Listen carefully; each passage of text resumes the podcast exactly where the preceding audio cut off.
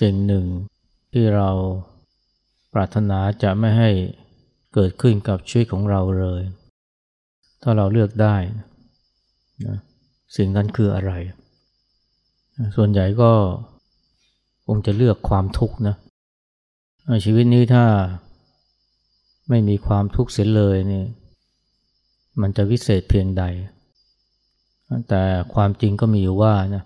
เราไม่สามารถที่จะ ดึงนี้ความทุกข์ได้ ไม่ว่าอยู่ที่ไหน เชื้อชาติภาษาใด หรือว่ามั่งมีแค่ไหน ยิ่งใหญ่เพียงใดนะก็ไม่มีทางหนีความทุกข์พ้นเวลามีความทุกข์เกิดขึ้นกับเราที่จริงเนี่ยมันไม่ได้เกิดขึ้นกับเราโดยตรงนะส่วนใหญ่ อาจจะเกิดกับทรัพย์สินเงินทอง เช่น เงินหาย เงินที่ฝากไว้ในธนาคารนะถูกโกงเอาไปนะเพราะด้วยกลอุบายของแก๊ง call center หรือบางทีก็มีเพื่อนที่ใกล้ชิด มาโกงเอาไป นี่ก็ถูกหรือว่าเกิดความเจ็บความป่วย ร่างกายติดขัด บางทีไม่เจ็บไม่ป่วยนะ แต่ว่ามันไม่สวยไม่งาม เหมือนก่อน หรืออย่างที่คาดหวัง อันนี้ก็ทุกข์นะเดี๋ยวนี้คนจำนวนมากนี่ก็ทุกข์ไม่ใช่เพราะสุขภาพแย่นะแต่ว่าเป็นเพราะเรือนร่างนะมันไม่สวยงามอย่างที่หวัง บางครั้งความทุกข์ก็มาในรูปของงานการที่มีปัญหา หรือหนักกว่านั้นคือตกงาน หรือต้องไปทำงานที่ก็ถือว่าต่ำต้อย ก็ทุกข์นะ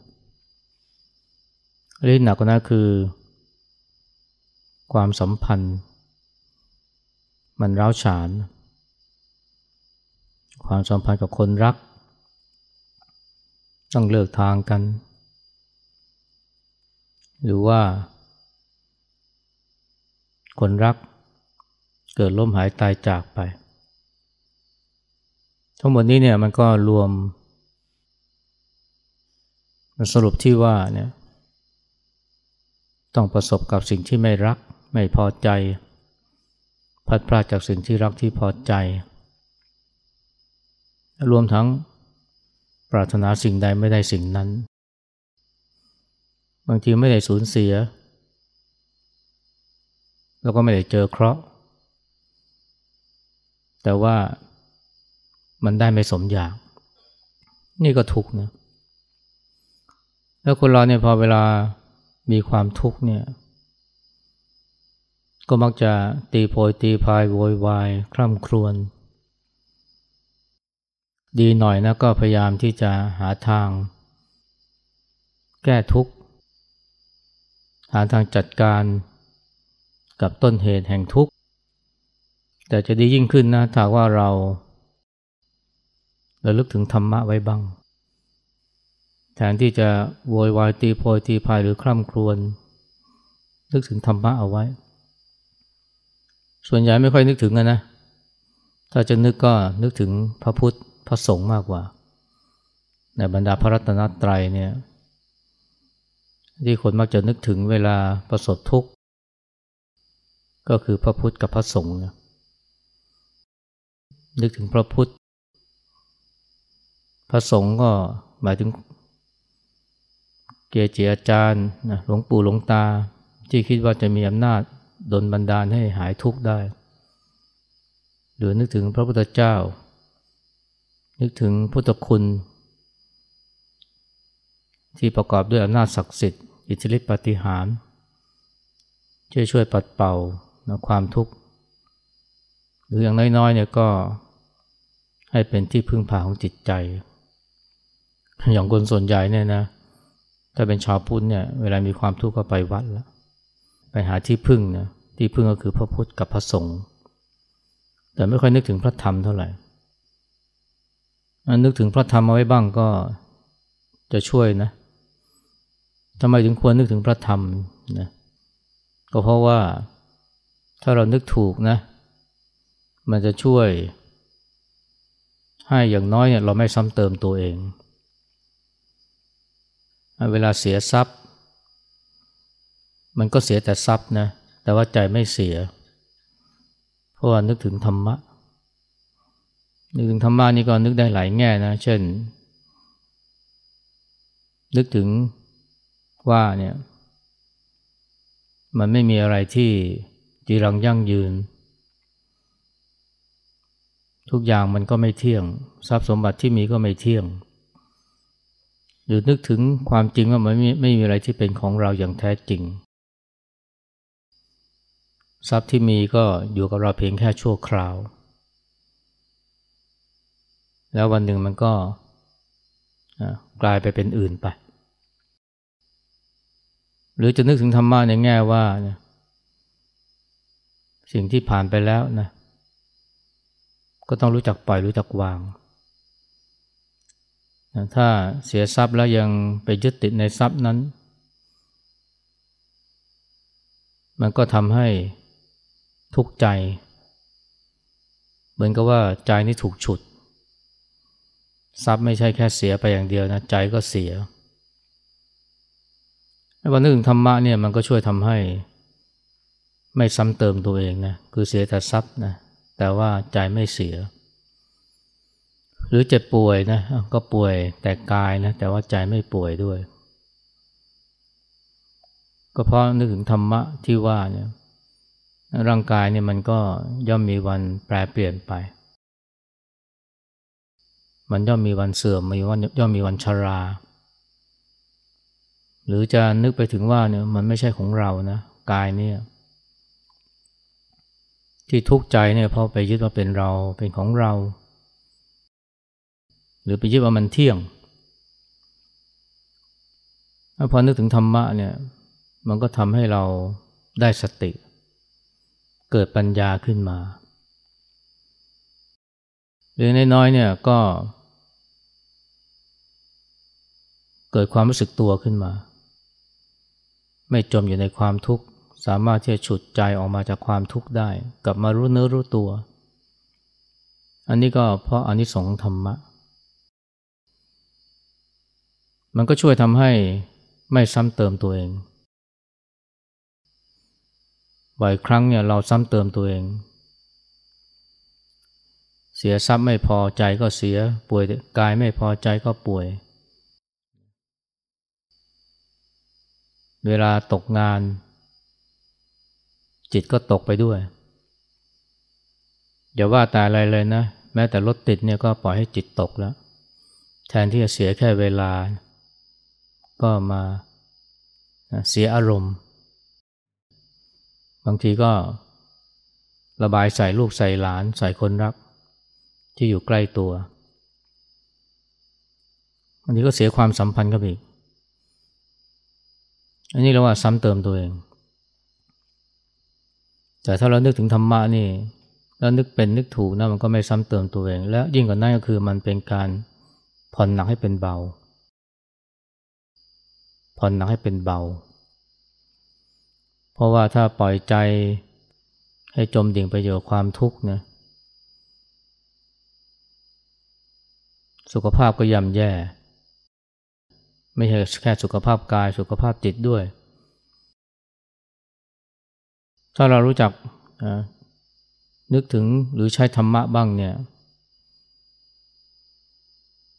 หนักก็กลายเป็นเบา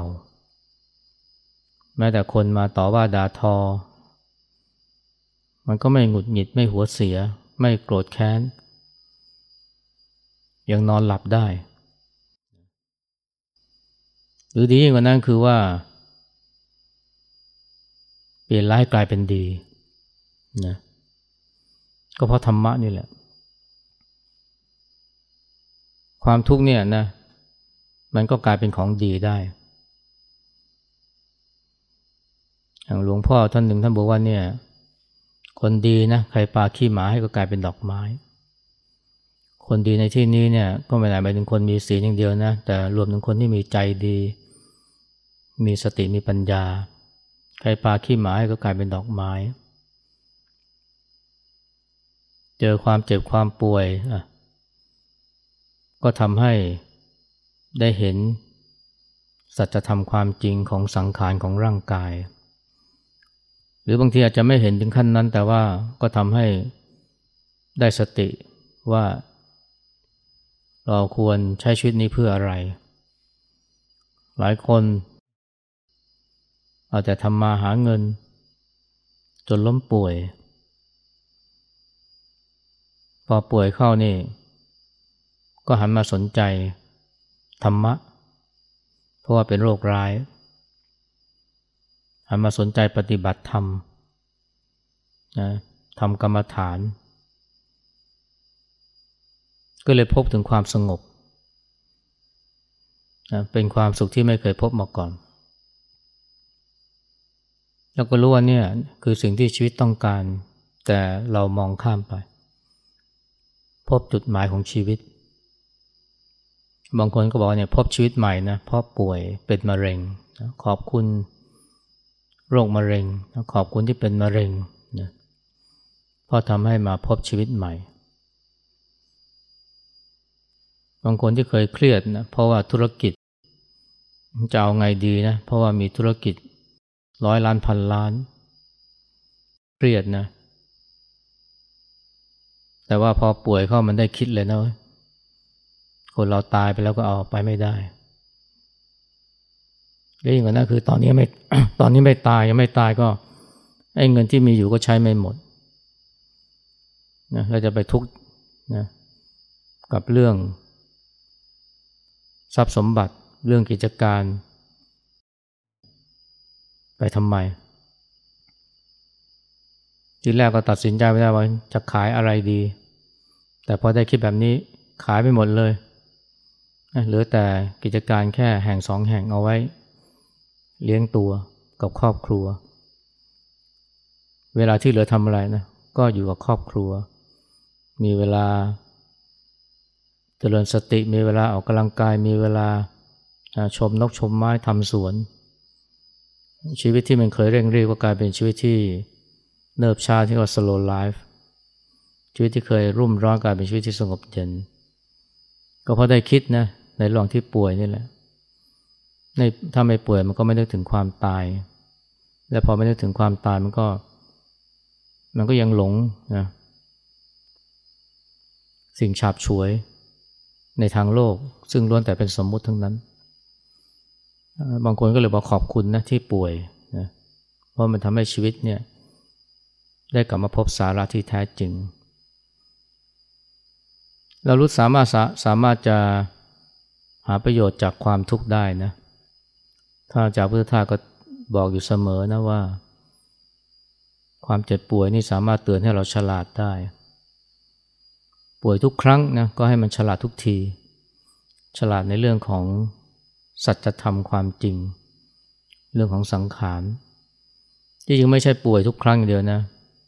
สูญเสียทรัพย์นะการงานล้มเหลว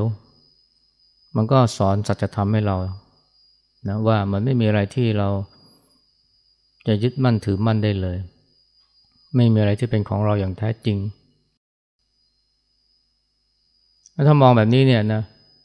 มันก็ได้ประโยชน์นะบางครั้งชีวิตเราเนี่ยเจอทุกข์มามาก และบางครั้งก็อาจจะรู้สึกคับแค้น แต่เมื่อเวลาผ่านไปนะ เราขอบคุณความทุกข์ความยาก อย่างผู้ชายคนหนึ่งเนี่ยนะลำบากตั้งแต่เล็กนะเพราะพ่อเนี่ยไม่สนใจครอบครัวเลย ปล่อยให้แม่นะเลี้ยงดูลูกๆหลายคนลำบากมากก๋วยเตี๋ยวชามหนึ่งกินกันทั้งบ้านหกเจ็ดคน ตัวเขาเองนี่ต้องดิ้นรนหาเงินนะมาเลี้ยง ครอบครัวแม่น้อง ตั้งแต่เล็ก ตั้งแต่เรียนประถมมัธยมจนจนถึงมหาวิทยาลัย ต้องรู้จักหาเงินหาทอง ในระหว่างนั้นนี่ก็ก็มีเรื่องขัดแย้งกับพ่อเป็นประจำ ถูกพ่อตบตี บางทีเขาก็อยากจะต่อสู้แล้วรู้สึกคับแค้นมากทำไม ต้องมาเกิดในครอบครัวแบบนี้ แต่พอเวลาผ่านไปเนี่ยเวลาผ่านไป 20-30 ปีเนี่ยเขากลายเป็นนักธุรกิจที่มีชื่อเสียงนะประสบความสำเร็จในการทำธุรกิจ ตอนหลังนี่ก็รับพ่อซึ่งป่วยเนี่ยมาดูแล เพราะยังมีความสำนึกในบุญคุณของพ่อ และตอนหลังเนี่ยเมื่อพ่อจะใกล้จะตายเนี่ยนะเขาก็กราบอกพ่อนะ ก่อนที่พ่อจะสิ้นลม แล้วก็บอกว่าเนี่ย เป็นพ่อป้าทำให้ผมมีวันนี้นะแทนที่จะเกลียดชังพ่อนะกับขอบคุณ เพราะการที่พ่อประพฤติตัวแบบเนี้ยทำให้เขาเนี่ยมีความเข้มแข็งทำให้เขารู้จักพึ่งตัวเอง ทำให้เขามีระเบียบวินัย ทำให้เขา ต้องดิ้นรนขนขวายในการนะทำมาหากินจนกระทั่งประสบความสำเร็จ ก็ขอบคุณพ่อนะ ขอบคุณพ่อที่ทำให้เขามีวันนี้ คือวันที่เขาประสบความสำเร็จในธุรกิจ แล้วก็หลงในชีวิตด้วย ไม่มีความโกรธ ไม่มีความเกลียด ไม่มีความอาฆาตพยาบาท เพราะว่าสามารถที่จะมองเห็น นะคุณประโยชน์นะ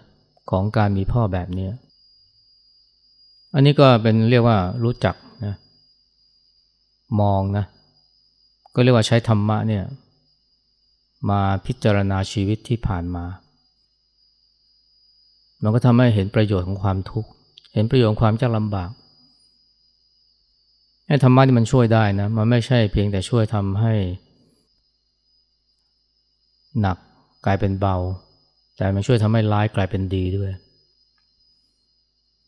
เพราะฉะนั้นเวลาเรามีความทุกข์เนี่ยนะก็อย่าแต่โวยวายตีโพยตีพายกลด่าชะตากรรม หรือเอาแต่ไปวัดเพื่อสะดอกเคราะห์ไปกราบ ไปบูชาพระพุทธรูป วัดไหนที่เขาถือว่าเนี่ย มีพระพุรูปที่ศักดิ์สิทธิ์ก็ไป หลวงพ่อโสธรหลวงพ่อพุทธชินชินราช อันนั้นก็ดีอยู่นะ อย่างนั้นก็มีที่พึ่งทางใจ หรือไม่ก็ไปกราบนะหลวงปู่หลวงตาเกจิอาจารย์ หวังให้ท่านสะเดาะเคราะห์ขจัดปัดเป่า ก็ดีอยู่นะ แต่ว่าอย่าลืมธรรมะแล้วกันแล้วที่จริงเนี่ยไม่ใช่เฉพาะเวลาทุกนะที่เราควรจะนึกถึงธรรมะ ในยามสุขก็ควรจะนึกถึงธรรมะเหมือนกันนะเพราะไม่งั้นเนี่ยมันทำให้เราหลง หลงระเริงประมาท เวลาประสบนะความสำเร็จมีโชคมีลาบนะนึกถึงธรรมะเอาไว้ ว่าไอ้สิ่งเหล่านี้มันไม่เที่ยงนะมันเป็นของชั่วคราว มีกับได้นะมากับหมด เจอกับจากพบกับพรากเลิก รักกับเลิกนี่มันคู่กันตลอดเลย สมหวังก็อย่าไปเพลิดเพลินดีใจ เพราะว่ามันจะจะกลายเป็นผิดหวังในวันหน้าก็ได้ ที่สมหวังในความรักเสร็จแล้วก็ต้องเลิกกันมีเยอะแยะ ที่ประสบความสำเร็จแล้วกลายเป็นล้มละลายก็มีมากมาย ถ้าไม่ไม่หลงละเลงหรือประมาท ถึงเวลาเสื่อมเวลาเสียก็ไม่ทุกข์ รือถึงแม้ในยามที่มันยังไม่เสือไม่เสียก็ไม่หลงตัวลืมตนจนกระทั่ง ไปเอาเปรียบเบียดเบียนคนอื่น คนที่ประสบความสำเร็จ แล้วทำตัวน่ารังเกียจนะเพราะว่าถือว่าฉันมีอำนาจจะทำอะไรก็ได้เงี้ยก็มีเยอะ และสุดท้ายก็จบไม่สวยกันทุกทุกคนเลย เพราะความจริงเนี่ยสัจธรรมเนี่ยมันบอกแล้วว่าอะไรๆก็ไม่เที่ยง มีคราวหนึ่งนะ พระองคุลิมานซึ่งบวชใหม่เนี่ยได้ไปสนทนาธรรมกับพระนันทิยะ ซึ่งภายหลังก็ได้เป็นพระอรหันต์องคุลิมานก็ถามพระนันทิยะว่าเนี่ยพระพุทธเจ้าสอนอะไรท่านบ้าง พระนันทิยะก็เล่าว่าเนี่ยพระพุทธเจ้าสอนอะไรบ้าง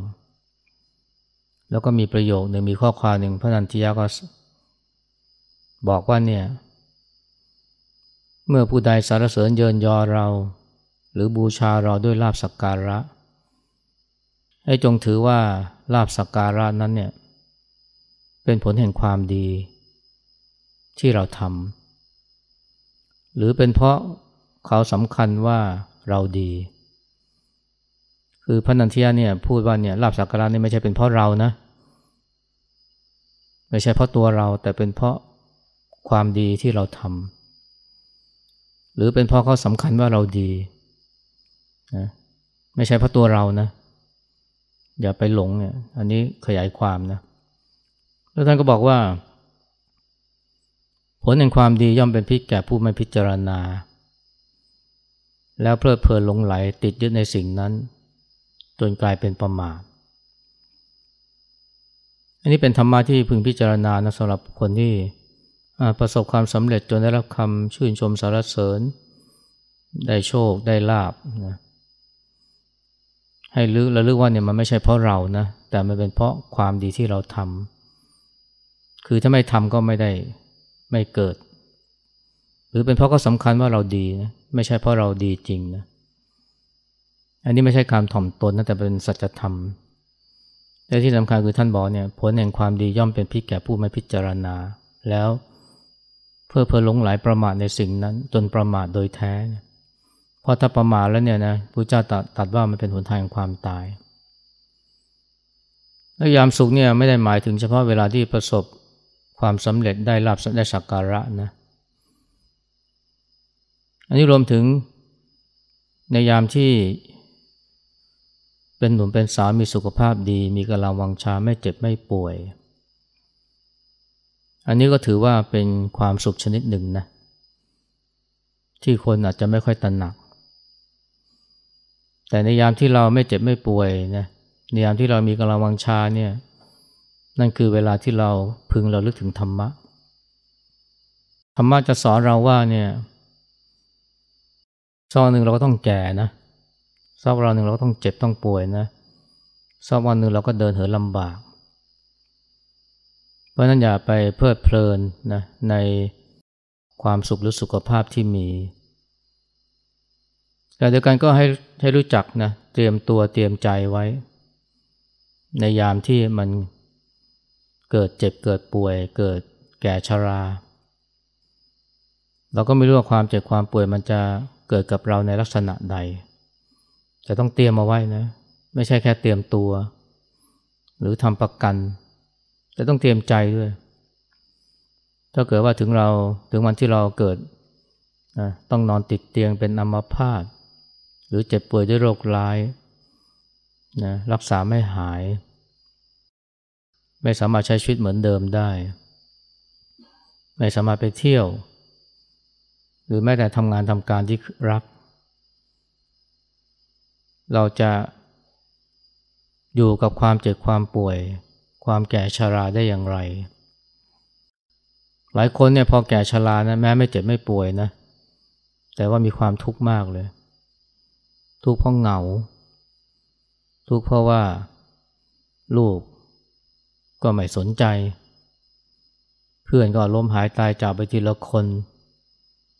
แล้วยิ่งเกิดคู่ครองเนี่ย ตายไปนี่ ยิ่งแย่เข้าไปใหญ่ การที่คนบางคนเนี่ยมีคู่ครองที่ดีนะซื่อสัตย์รักกัน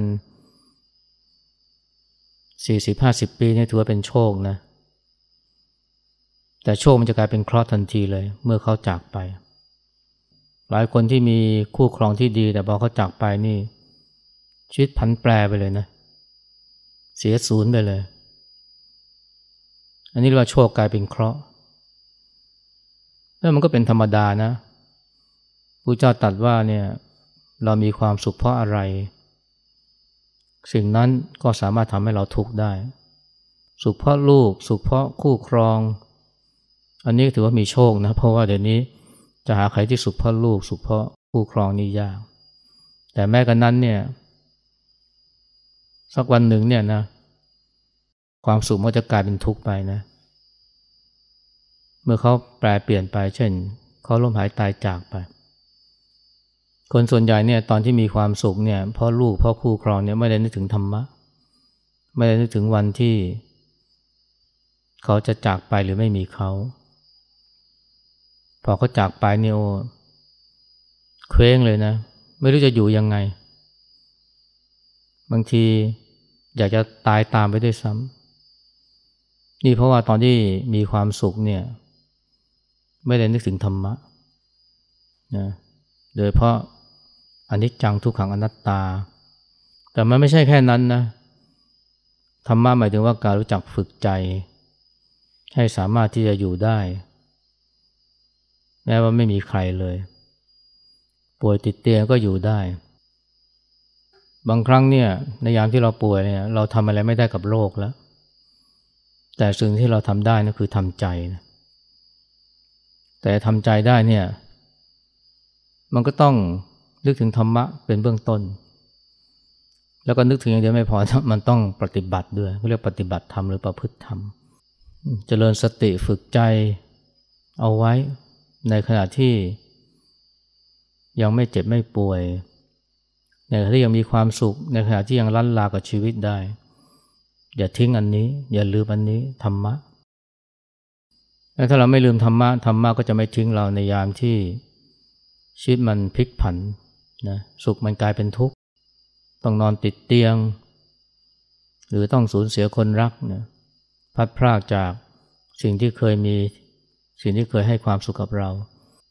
นะธรรมะจะไม่ทิ้งเราธรรมะจะช่วยกอบกู้จิตใจของเรานะให้ออกจากทุกข์ได้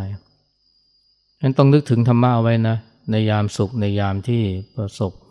ความสำเร็จ ในยามที่ชีวิตเนี่ย อยู่กระแสอยู่ขาขึ้น ไม่ว่าในทางสุขภาพ